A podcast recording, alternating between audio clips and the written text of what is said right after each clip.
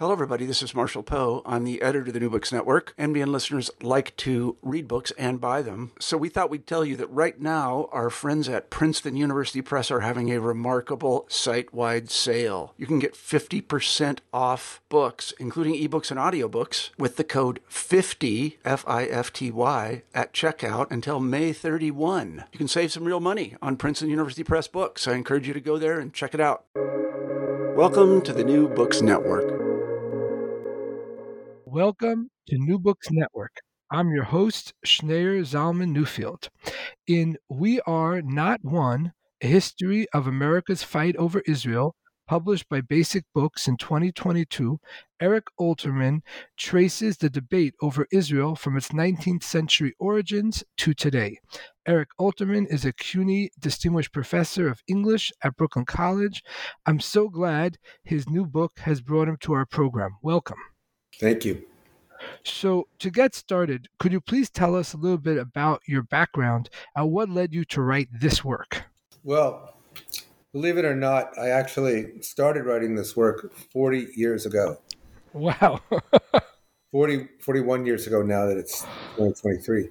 Um, 42 now that I think about it. Anyway, um, uh, I, I, went to Israel as a college uh, sophomore and I came back to my home university. I stopped off at the London School of Economics for a semester, but then I came back to my home university, uh, which was Cornell University, and I had uh, discovered the tradition of Jewish intellectuals that had been centered around partisan review in the 1940s uh, and 50s, a little bit in the 30s, and um, and and which had been, in my view, hijacked in the 1980s by neoconservatives, beginning in the late 1970s.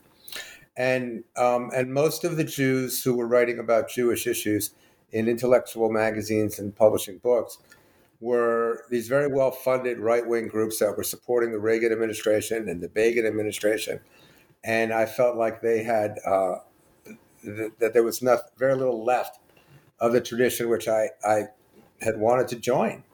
So, um, I wanted to get to the bottom of this, of how it happened. And I had a really wonderful history professor named Walter LaFeber, who died uh, a couple of years ago, and um, and and I, and we I did with him uh, an honors thesis that asked a question asked questions about the origins of Jewish neoconservatism, and I posited that they came from the '67 war, when Israel went from being um, uh, David to Goliath in the eyes of a lot of people. And so what I did was I compared people's views of the U.S. role in Vietnam before and after the 67 war among Jewish intellectuals. And I'm such a nerd, believe it or not. I turned that in in, in uh, May of 1982. I saved my notes. So when I sat down to write this book, I, I signed the contract for it in 2015 uh, I still had the little note cards that I had done my interviews and my research on. And then um, 10 years later, uh, I, I'd become a writer and I was a columnist for The Nation and a lot of other, I wrote a lot for other publications. And I often wrote about Israel and American Jews and the media. And um, I started a, a, doctoral dissertation on a similar topic, which was the creation of the state of Israel's effect on American liberalism.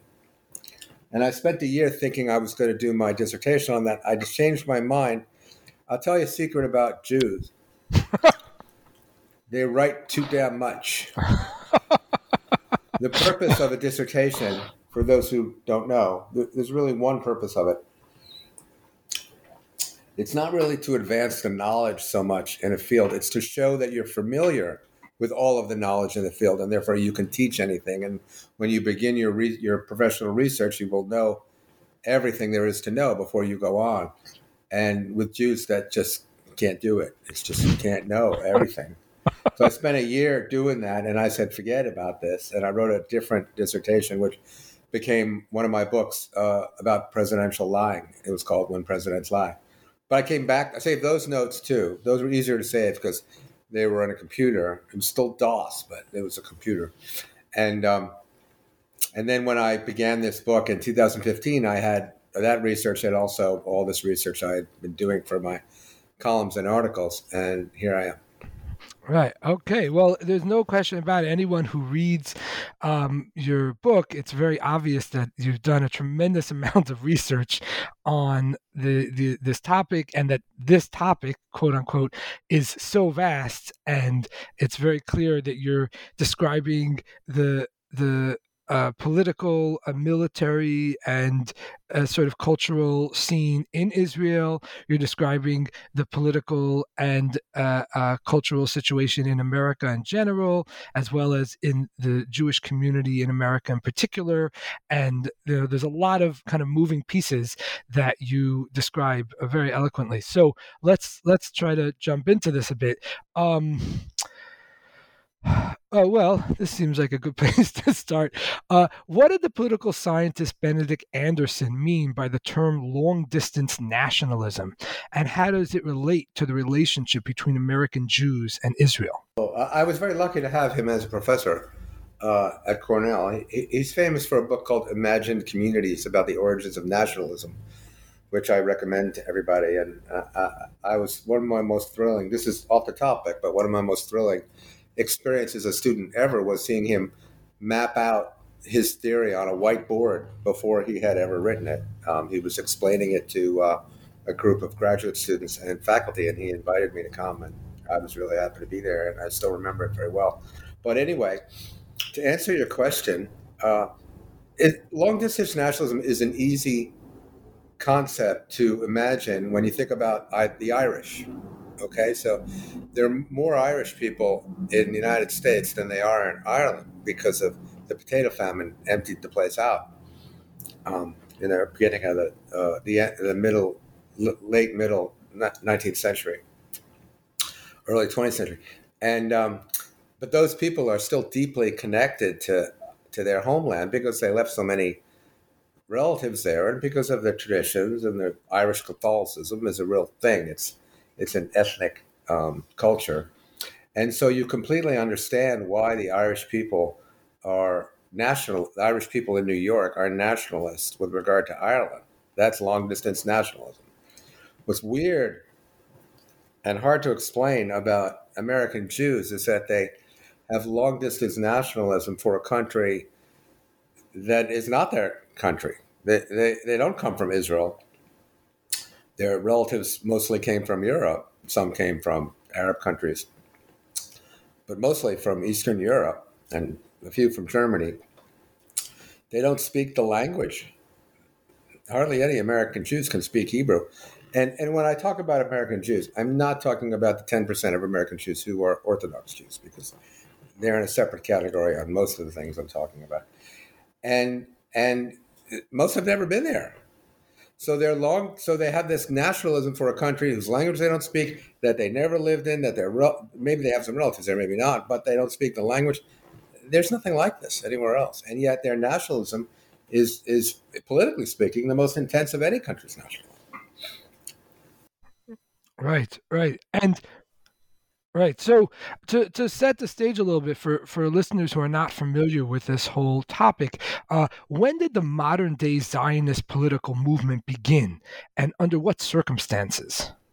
Well, there have always been Jews uh, in the land of, in the Holy Land.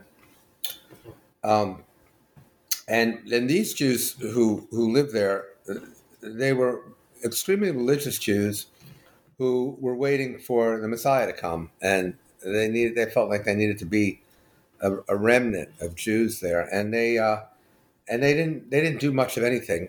They lived on charity, and they didn't want to do much of anything because their job was just to be there. In other words, it was up to God to bring the Messiah, and there, there wasn't anything that humans could do except be good Jews. Um, the modern Zionist movement begins with Theodore Herzl's um, pamphlet. Um, it's usually translated as the Jewish state. It's not a perfect translation, but that's what people call it. Where he's where he said that uh, he wasn't religious at all. Um, uh, his his son converted. I don't think he was. I don't think he was bar mitzvah, but as a political matter, uh, particularly after he visited France during the Dreyfus affair. Um, do you want me to explain the Dreyfus affair? Very briefly, just what decade we're talking about.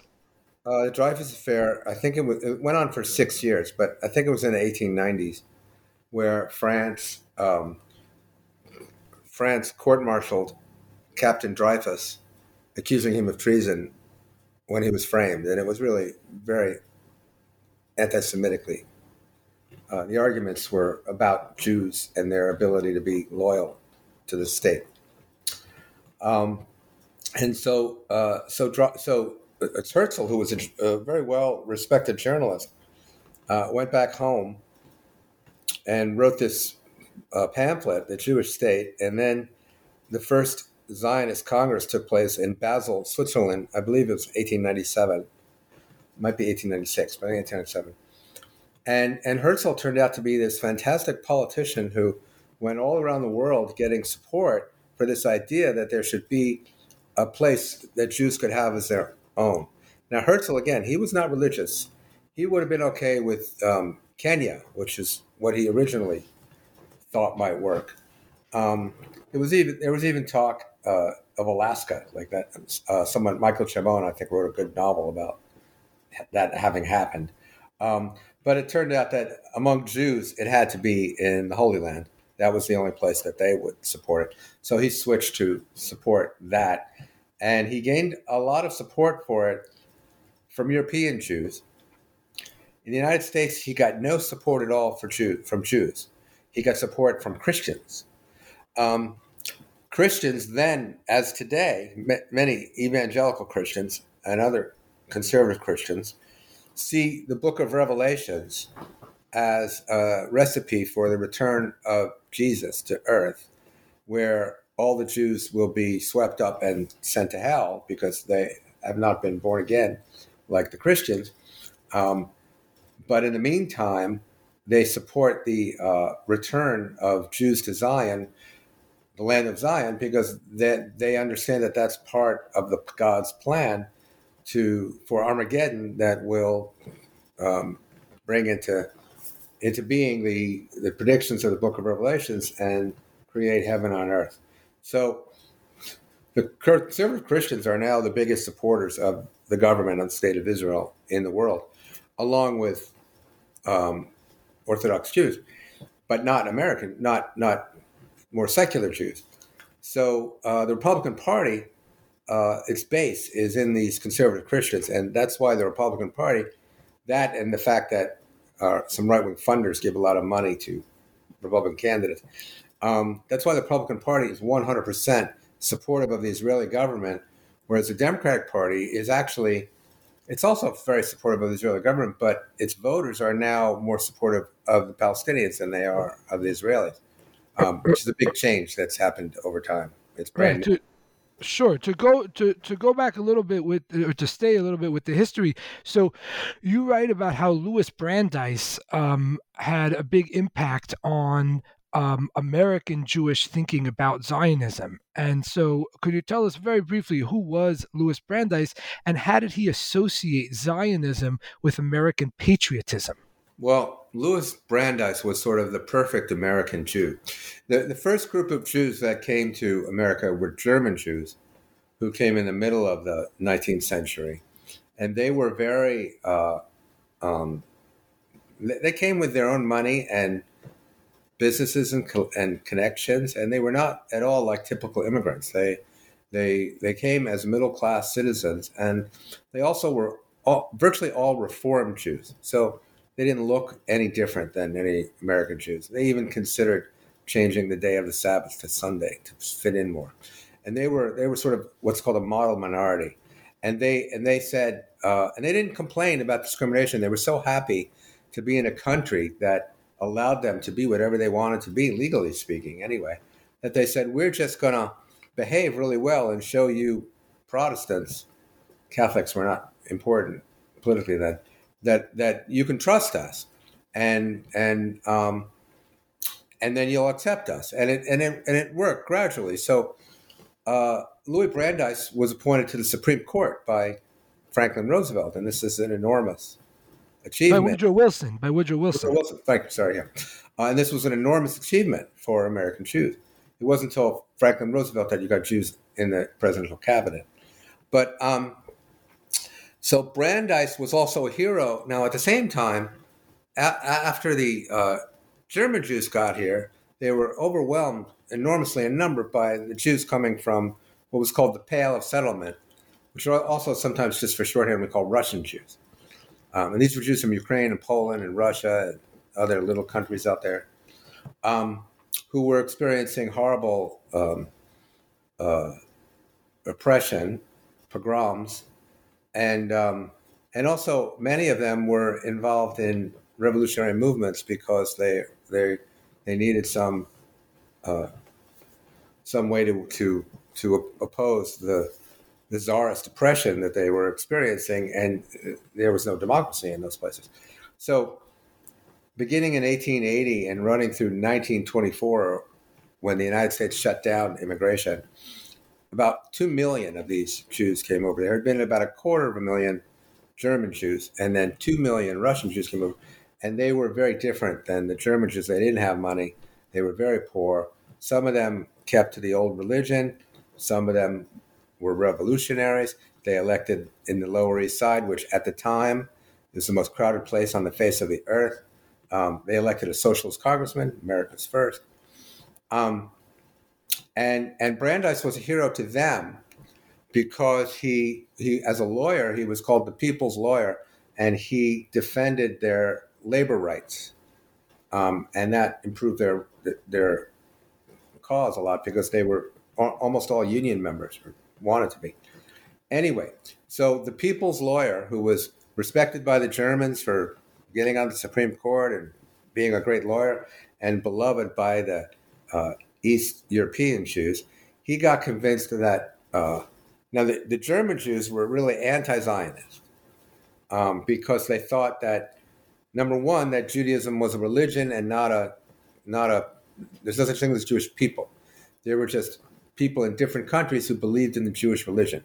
So they insisted they were just as American as the Christians. They just happened to have different uh, religious views and mores and they were afraid that if uh, the Jews were seen as a people who deserve their own homeland, uh, then uh, the Christians would question their loyalty and their patriotism. So they hated it. They, they over and over the leading uh, Reformed Jewish rabbis said, "America is our Zion."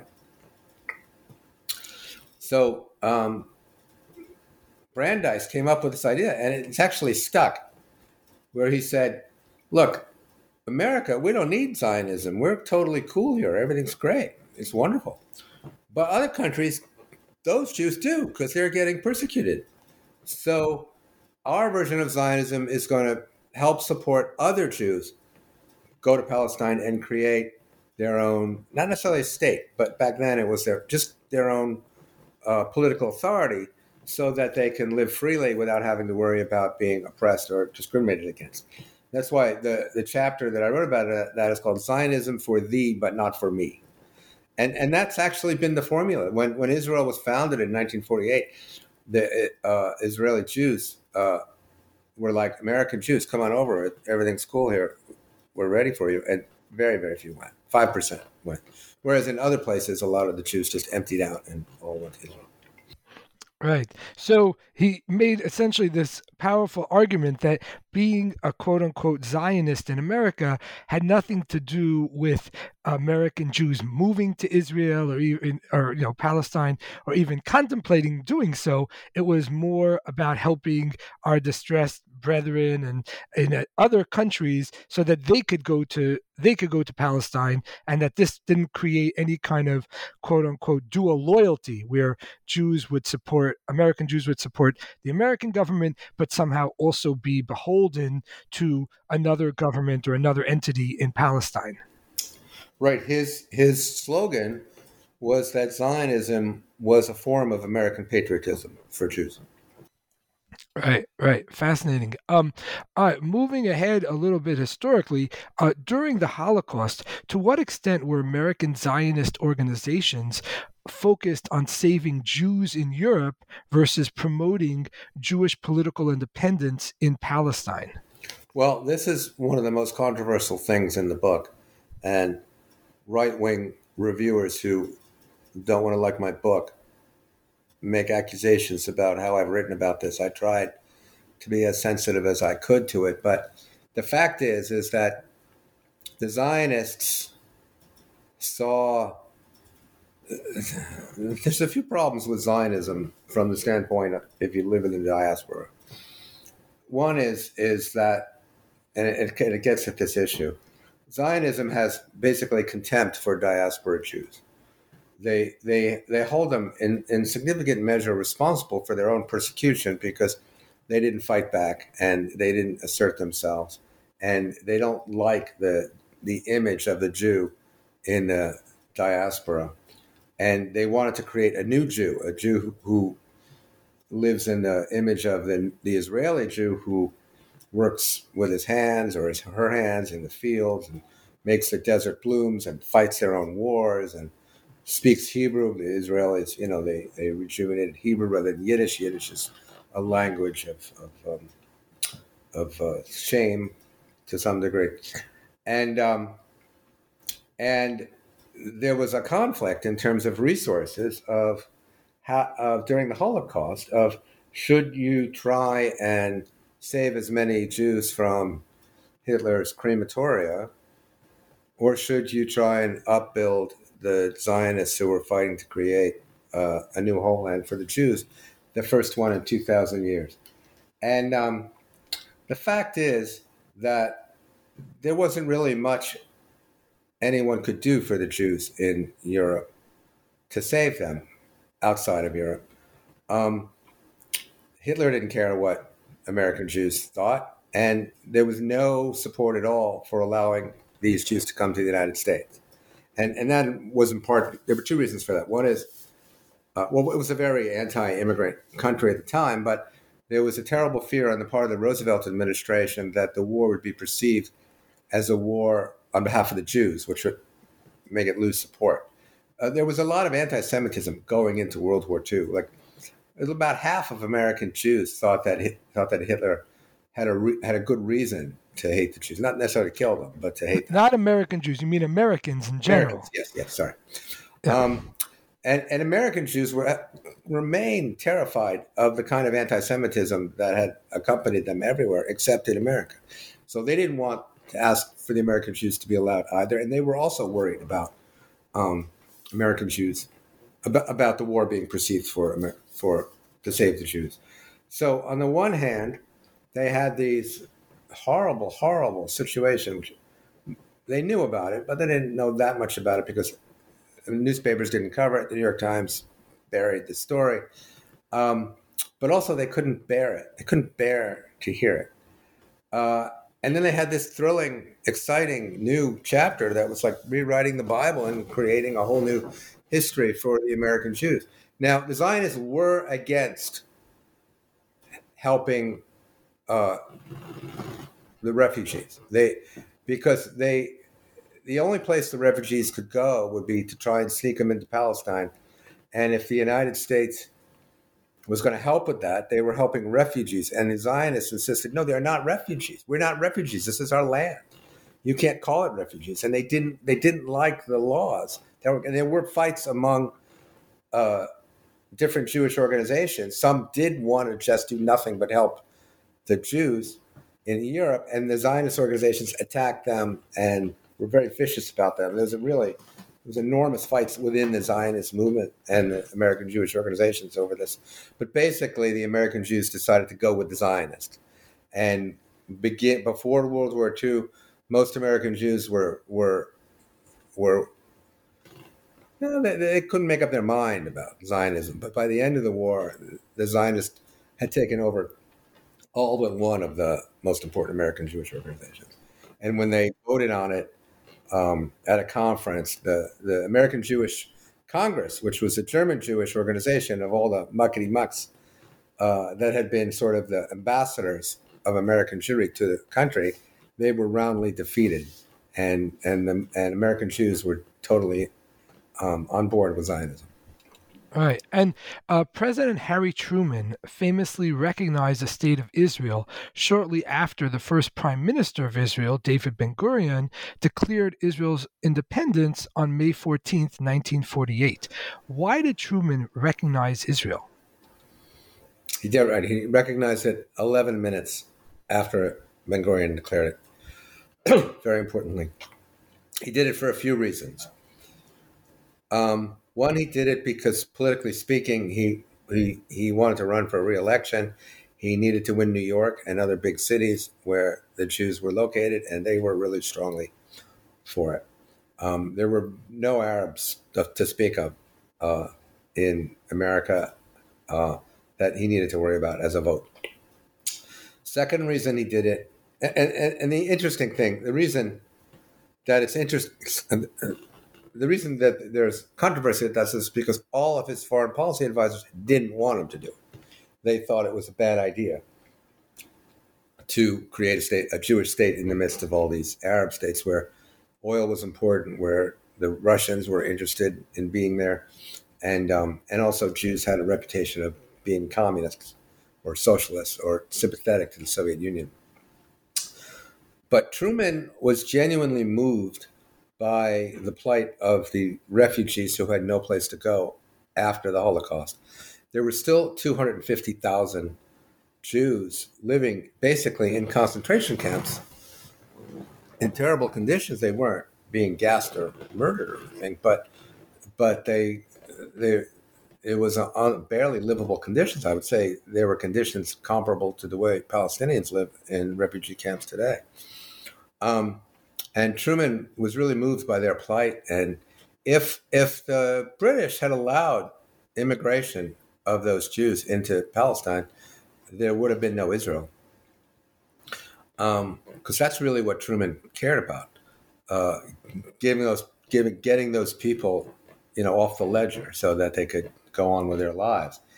Uh, but the British would not agree to that because the British were beholden to the um, Palestinian Arabs in that in that sense, anyway.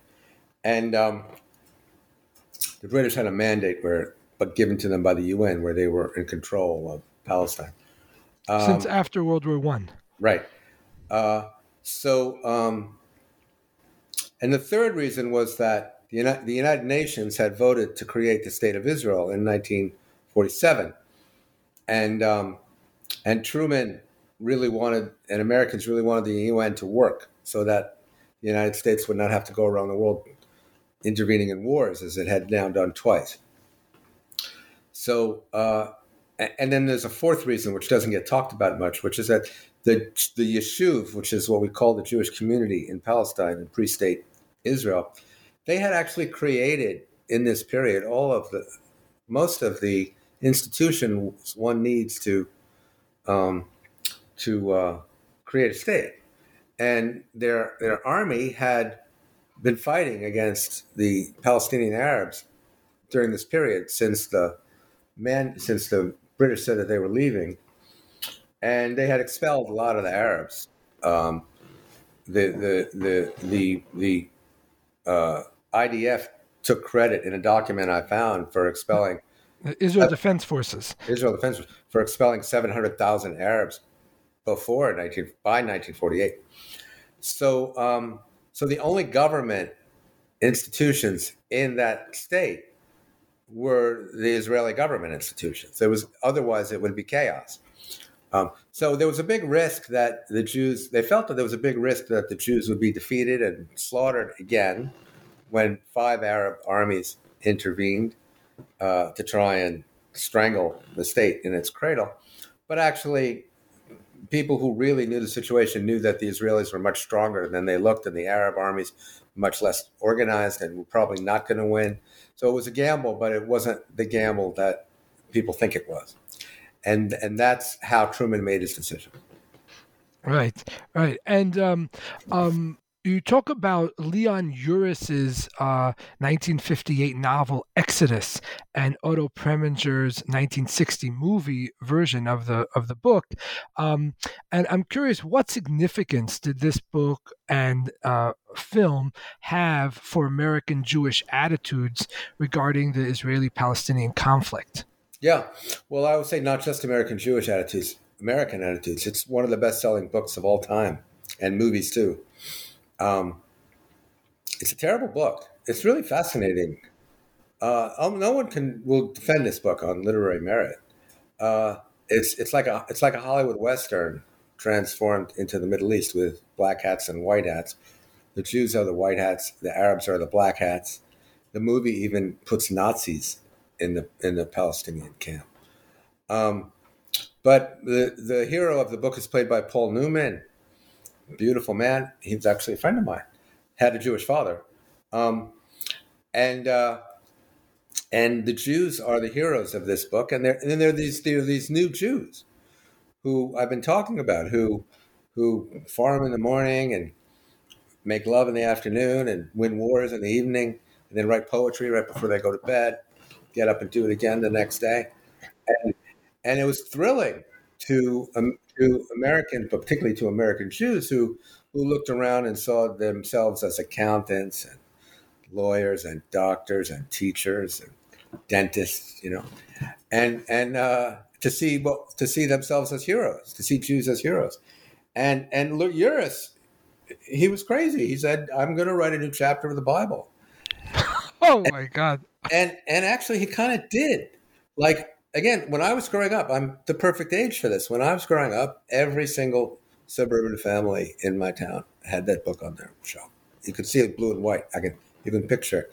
I gave a I gave I, I when I was in fifth grade, I gave a report to the parents of my class about the book that I had read in fifth grade, and you know, and uh, and and for decades at summer camp, on when it rained at Jewish summer camp, they would show the movie and and it, and the Exodus version of of uh, the creation of the state of Israel, where the Jews reached out to the Arabs and said, "Please stay. We want to live in peace with you. We'll all be equal."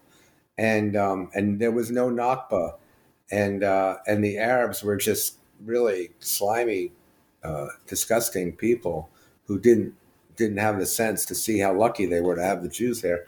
That was the image of Israel that became the image, the the myth for Americans. Interestingly, one thing that we haven't mentioned is that after the Americans were American Jews were incredibly excited about the creation of the state of Israel, and they created what I think is the largest lobbying campaign in all of history. But after that, they kind of forgot about it and they went back to living their lives and they worried about American issues with Exodus in 1960 and in the 1967 war, the whole thing was flipped, and uh, and and Israel became the most important part of American Jewish identity. Again, outside of the ultra Orthodox community, uh, and it has stayed that way until maybe today, or roughly today. But so, Go ahead. Sp- speaking of which, I'm curious, how did the June 1967 quote Six Day War um, in Israel transform the American debate over Israel? There was enormous fear when the uh, uh, Colonel Nasser of Egypt united Egypt and Syria as one country. And uh, the Jordanian who who were pretty friendly to Israel actually behind the scenes. they had to go along with Nasser because otherwise the king of Jordan, King Hussein, would have been overthrown because of the movement in the Arab world towards Arab nationalism, of which Nasser was the leader. so Nasser shut down the Suez Canal through which Israeli shipping Israeli shipping went, and made a lot of um, extremely hostile comments about Israel that led to believe led people to believe that he was going to destroy Israel and kill the Jews. The famous comment that he was going to drive the Jews into the sea, he probably never said. That's probably apocryphal, but he said other things, and a lot of other people said other things. and all of a sudden, American Jews were feeling like, oh my God, there's going to be another Holocaust. We're powerless again. I can't believe this, we're going to let this happen a second time. And and they were so nervous. But again, they the United States was mixed up in Vietnam. People were learning that uh, they had been lied to. There was no support for anybody for the United States to get into another war to defend Israel. So there was this horrific moment among American Jews. And then Israel, like a miracle, in six days, destroys the Israeli, destroys the Egyptian Air Force in a preemptive attack, wins the war, you know, writes poetry at night. Um, and uh, and it's just the most thrilling thing imaginable for the dentists and the doctors and the accountants and the lawyers. Um, and uh, and from then on, all the Jewish organizations, just virtually all of them, and individual Jews and synagogues, all decided that being a Jew in America meant to support Israel, and part of the support for Israel meant to was to recall the Holocaust. So there was very little discussion of the Holocaust and not that much discussion of Israel before 1967. And then, like overnight, everything changed. Like if you look at the uh, good examples, you look at the report of 1966 for the American Jewish Committee. They don't get to Israel to page um, uh, 35. and then the next year it's all Israel. And the budgets, you know, go to Israel. And they created this enormous structure that allowed them to just jump in whenever there was any kind of controversy to take Israel's side. And that was how they manifested their Jewishness. That was how, how my parents manifested their, it, their Jewishness. It's how I was taught in Hebrew school to manifest my Jewishness. I didn't learn anything about Jewish history or Jewish culture. I learned to to argue with people who criticize Israel and bring up the Holocaust when they did. To bring up the Holocaust as a way to justify support for whatever Israel was doing. So maybe Israel's committing uh, uh, crimes, maybe they're violating Palestinian human rights. Well, we suffered from the Holocaust, and therefore, you know, we're we're justified in doing. And, and, I quote Elie Wiesel in the book and say, and Menachem Begin both saying the same thing. The world, the Christian world, has no right to lecture us about morality. Right. We don't, we don't want to hear it. Right, so it gave it gave Israel a, like a bulletproof uh, vest against any political Get attack. out of jail card. Uh, say whatever we're doing, you know, who right. are you? We have license, the moral high ground. License to kill. All right, all right. I see. Um, uh, so, how did Israel's victory in the 1967 war change political attachments to it from a cause on the left to a cause on the right? Uh, Good question. Um, well, uh, on the new in the new left, the far left, um, the Palestinians who who the Palestinians were never really people didn't think of them as Palestinians. It's I'm not clear on exactly when this happened, but they became a, a third world cause like the Vietnamese and the Algerians and um, other groups that were fighting against imperialism. And the Israelis were identified as imperialists on working with the West in the United States. The Soviet Union had supported the creation of the State of Israel um, in order to get the British out of the Middle East and then turned anti-Israel not that long after it. And Israel had had good relations with African, emerging African nations. They were very um, proud of that, but uh, basically the third world movement embraced the Palestinian cause. And Israel went, again, from being perceived as David to being perceived as Goliath. The aggressor. Second, yeah. And second, the United States was leading an imperialist war, as everyone understood it, in Vietnam, particularly when Nixon became president, the Republicans, Henry Kissinger. Um, and and so the United States became the bad guys, and if you were allied with the bad guys on the left, then you were a bad guy. So Israel on the far left, this isn't didn't have too much to do with Democratic Party politics yet, but it, it had to do with like college demonstrations and and UN uh, meetings. Um, and uh, what what changed, I think, for Israel over time, two things I think are key here. One was the election of Menachem Begin in 1977, when the socialist, heroic first generation of Israelis, the farmers and the poets and the novelists, were overthrown by the old fashioned Jews who had no use for any of that stuff and did not appeal on this level, this romantic level, to American Jews. And then, second, um, Israeli invasion of Lebanon, 1982. Um, it, it, was seen as an aggressive war by most people. It was an aggressive war, um, and uh, and it was Israel has this doctrine of asymmetrical um, response to terrorism. So they, they, they think that in order to um, uh, prevent terrorism in the future, they have to kill a lot more people than the terrorists have killed, uh, and, and, blow up the houses of their families, do all kinds of things that are, are not really permitted under uh, international law, but they don't care about that. So, so this was kind of a an explosion of that doctrine where they uh, Begin uh, decided he was going to go into Lebanon, and um, really it was masterminded by Ariel Sharon. They were going to wipe out the PLO from all of Lebanon. The Palestin- Palestinian Liberation Organization. Right, which had, set, up, had set up a mini state in Lebanon run by the PLO.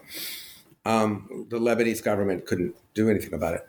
And, uh, and, and, and the Israelis liked the Lebanese government, which, were, which was a Christian right wing government at the time. So they were going to go in and kind of create this whole new situation, wipe out the PLO, turn the Christian government, the Lebanese government, into a government that could make peace with Israel. And um, it turned out that this was a lot harder than it looked, and that Sharon probably lied to Begin, and therefore Begin misled the United States about what they were going to do. And um, but what really happened, most importantly, was that Israel, the Israelis attacked a modern city, Beirut. They kept it under siege and they bombed it relentlessly. And the international media lived in Beirut because um, it was a great place. It was the Paris of the Middle East, and you could get anywhere from there. You know, they had a great airport, and um, it was in the middle of everything. And you didn't want to necessarily live in Israel because that would make it hard to report on Arab countries. And so all these journalists were seeing this Israel that was nothing like the mythical Israel that had been created. That was not so nice and sweet. They were killing civilians. Then you had this horrific uh, massacre in inside these two refugee camps called Sabra and Shatila, where the Israelis, knowing what was going to happen, surrounded the refugee camps and allowed the uh, militias from the Lebanese Christians to massacre hundreds and hundreds of Palestinians, women and children.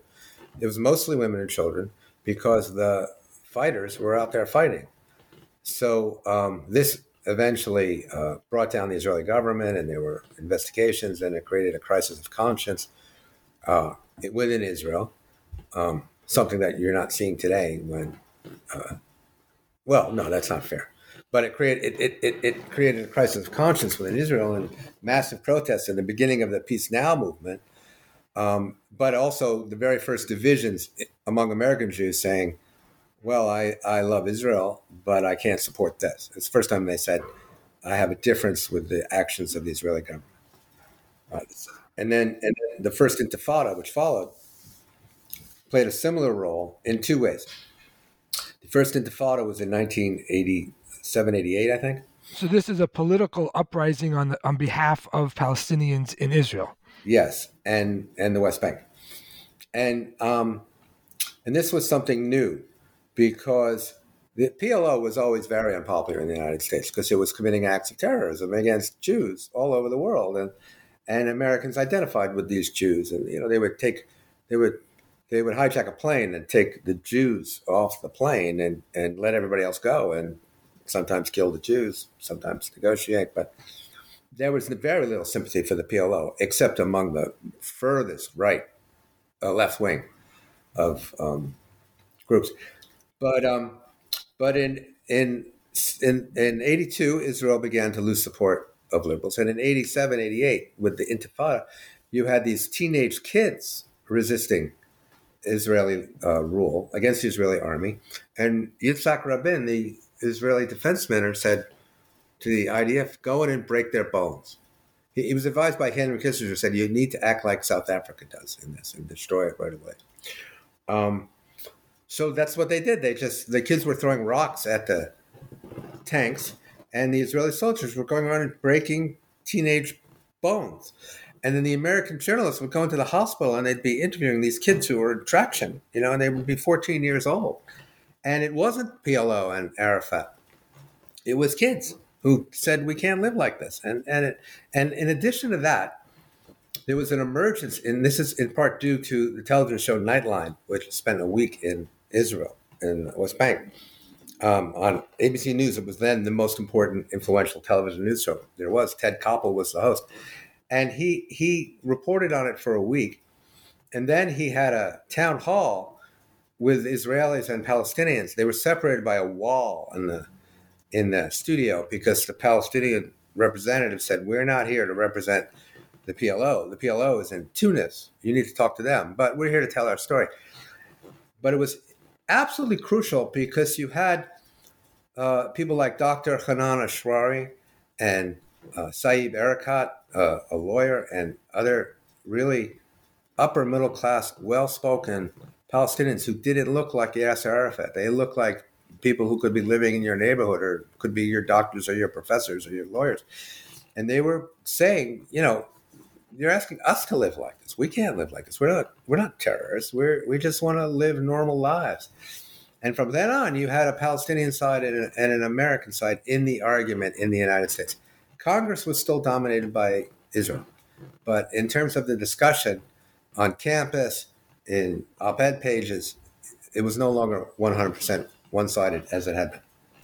Right. And um, uh, what was the impetus for the creation of AIPAC and uh, the American uh, Israel Public Affairs Committee? Well, AIPAC was created in the 1950s there had been an Israeli massacre of uh, in the West Bank, I think it was, um, or maybe uh, I forget the name of the town. And Israel got some bad publicity. And previously, the Israelis had had their own organizations that they lobbied Congress with, but uh, that was a violation of the Foreign Registration Acts, where you need to register if you're a foreign agent. So they created AIPAC. They took the organization they had and turned it into an American organization, and they were American people doing it. and originally, excuse me, originally AIPAC was a quiet little organization that tried to talk to congressmen to be to give Israel benefits with loans, um, from Congress and um, eventually to help Israel get arms. Israel didn't get any, the United States didn't sell any arms to Israel until the Kennedy presidency. Um, but they also set up this other side of them to for purposes of propaganda, as they called it, because they were getting bad publicity from this incident that I can't quite remember in my head right now. Um, and uh, and and that part of AIPAC, so AIPAC is really AIPAC became three things over time. And I should say it expanded enormously under its third director, whose name is Thomas Dine, uh, in the 1980s under the presidency of Ronald Reagan. So originally, again, it was a it was a sort of low key organization that talked to senators. It particularly talked to Jewish um, staffers, uh, which they which Israel saw as a as a secret weapon to try and get Congress to be more friendly to Israel, although it was quite friendly to Israel even before that. Um, but in the 1980s, AIPAC expanded into a grassroots organization where they created chapters all over the country, even in places where they had hardly any Jews. And what they did was they they they cho- they helped to choose congressional candidates. They helped to fund their races. They helped to defeat people that they thought were not sympathetic to Israel. They helped to get jobs for people in Congress, in the Defense Department, in the State Department, in the think tanks for people who were thought to be um, sympathetic to Israel and to try and blackball people who didn't. And they also tried um, to fight the battle in the press. So anytime Israel got any bad press, they would call the reporter uh, uh, names and, and try to discredit them. And uh, they were joined by, again, in the 1980s, neoconservative pundits like Norman Podhoretz of the um, Commentary magazine, funded by the American Jewish Committee, Martin Peretz, who owned the New Republic, uh, Abe, Abe Rosenthal, the former editor in chief of the New York Times, and these people would attack the characters of anyone who criticized Israel. So, if you wrote negatively about Israel or even sympathetically about the Palestinians, you were kind of making a career decision that could very well cost you your future. Right, and the great, the great, the great power of AIPAC. I quote um, various people in power saying is what never happens, what you never hear about because it's just not worth taking on AIPAC. Right. Um, uh, speaking of which, uh, in 2007, John Mearsheimer and uh, Stephen Walt published their controversial book, The Israel Lobby and U.S. Foreign Policy. What was the book's central thesis? Well, the, the, the reason that book was important is because most of the attacks on Israel and the Israel lobby until that book had been by left wingers who were not considered respectable, or people associated with the Palestinian cause. Edward Said had been the most famous uh, literature professor at Columbia, uh, very respected literary critic, but also very left wing. He wrote in The Nation um, and the London Review of Books. Noam Chomsky, Said and Chomsky, ironically, are probably the two most famous intellectuals in the world at the time. Um, but again, Chomsky was a left winger. Uh, and and wasn't taken seriously by the establishment. So Walt and Mearsheimer came from the very center of the respected academic establishment. One from Harvard, one from the University of Chicago. Both had lots of awards. Both were not radicals. They didn't write in the Nation or the Village Voice. They wrote in Foreign Affairs and Foreign Policy and International Security, and they wrote an incredibly harsh attack on the Israel, what they call the Israel lobby, for its perversion of U.S. foreign policy and its uh, and it's pushing the United States into. It wasn't a moralistic argument. it was an argument that we were hurting our own interests, and in fact, it was our support for Israel that had caused the ruinous invasion of Iraq, which, as we speak, is we're experiencing its 20th anniversary of the worst strategic disaster in American history. Um, so my argument about their argument in the book is that uh, they overstated their case. They don't have evidence that Israel is responsible for Iraq. We would have had Iraq without Israel, I would argue. Um, they went too far. Uh, they're unfair in certain places. They didn't really understand the American Jewish community all that well. But there's definitely an argument to be made.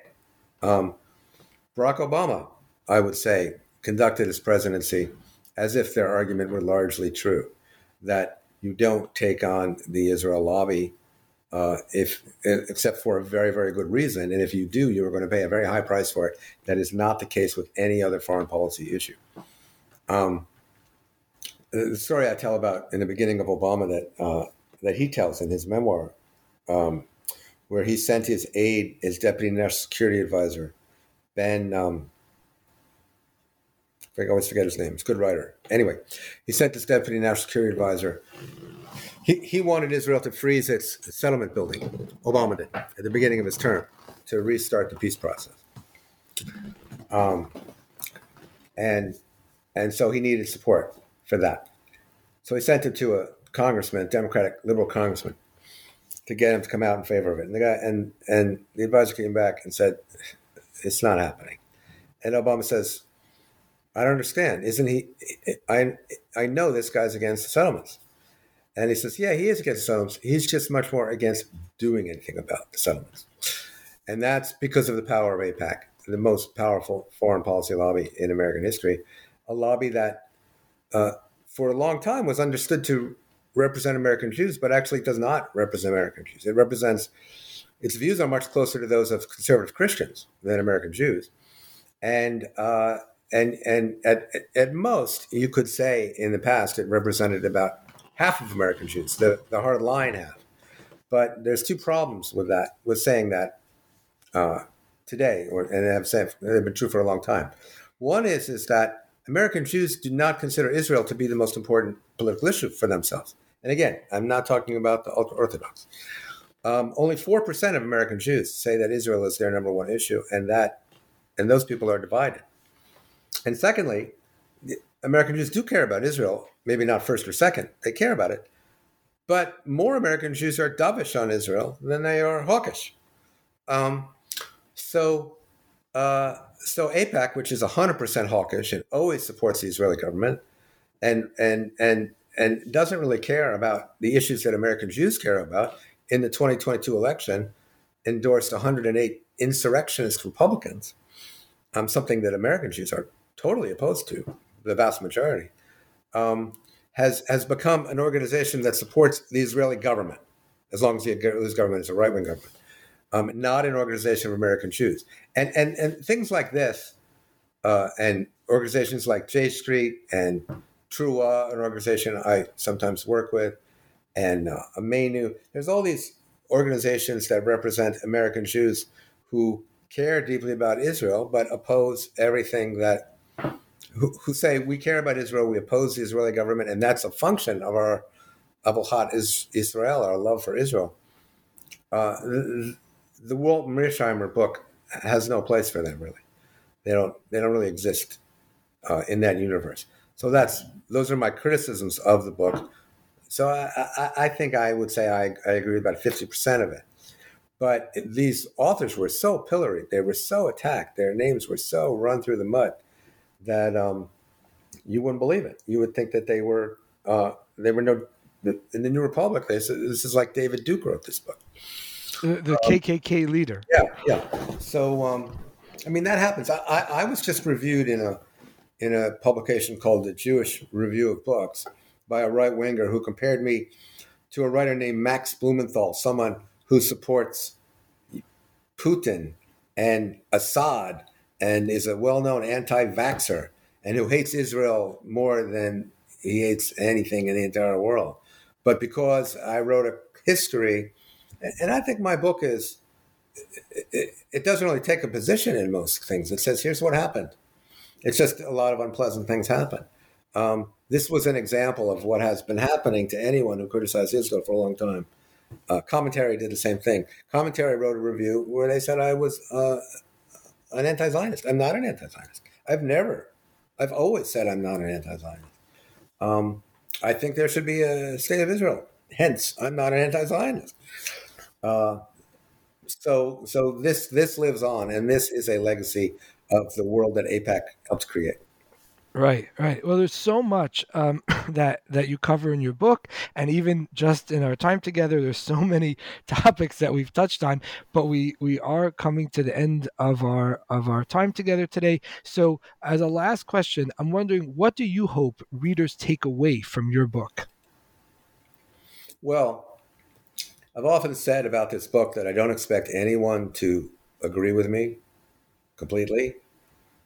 Um, it's very critical of Israel. It's also very critical to Palestinians. I think the Palestinians have been terrible at politics, unrealistic, and they should have made a lot of deals, beginning with 1947, where they refused to cooperate with the UN. Uh, and they should have accepted a lot of offers that they refused to consider. There are good reasons for this. They have a lot of political problems internally that are hard to solve. But um, I don't expect Palestinians to embrace the book. I'm very anti BDS. I think it's a catastrophe for the Palestinians. Um, but um, but what I hope is that the book has well over a thousand sources. I haven't quoted them, but I don't I don't give you I give all the evidence for my argument. So I hope that the book will um, will help people firm up their understanding, if not necessarily change their mind. It's very hard to change minds. But there's something else I care about. For 95% of the book, I feel I wrote it as a historian rather than as a liberal American Jew, which I also am. But then at the end, I say that American Jews, American Jewishness, Jewishness is in crisis now. again, not not the Orthodox, but conservative Jewry has lost a third of its members in a very short period of time. Reformed Jewry has lost almost as many. Uh, These are various uh, liberal Jewish denominations. Yeah, well, secular. Sec- yeah, yeah, more secular. Yeah. Um, and they're and and young Jews are really alienated from Israel. They don't look at the Holocaust the way my generation did as something that happened to their families. And the they're being told they have to be Jewish because of anti-Semitism. And the same argument: support Israel, remember the Holocaust, and it's just not working anymore. And I feel that American Judaism has has been overly reliant on this this experience of people who live in a very different society, five thousand miles away, that is inconsistent with their own lives, and also the story they've been told is not true. And no wonder they're not interested. And I would like to see growing out of this disillusionment with Israel a new commitment on the part of American Judaism to reimagine itself so that it can move into the next century. For me, I've done it through scholarship. My my Jewish identity, which was not that strong. I mean, I, w- I always knew I was a Jew and I cared that I was a Jew, but I didn't really like being a Jew until I, I learned about rabbinical literature in my 30s. And then I went to graduate school and I minored in Jewish studies. And it's a whole world that was opened up to me that has become the most exciting and interesting thing in my life ever since, for the past 20 years at least. Um, not everyone's going to be excited by scholarship. You know, I went to Torah study for 15 years every morning without going to shul. Um, but I, I, think there's a whole incredible richness to the Jewish tradition and culture uh, that has has been hidden by the intense focus on Zionism and and on the Holocaust.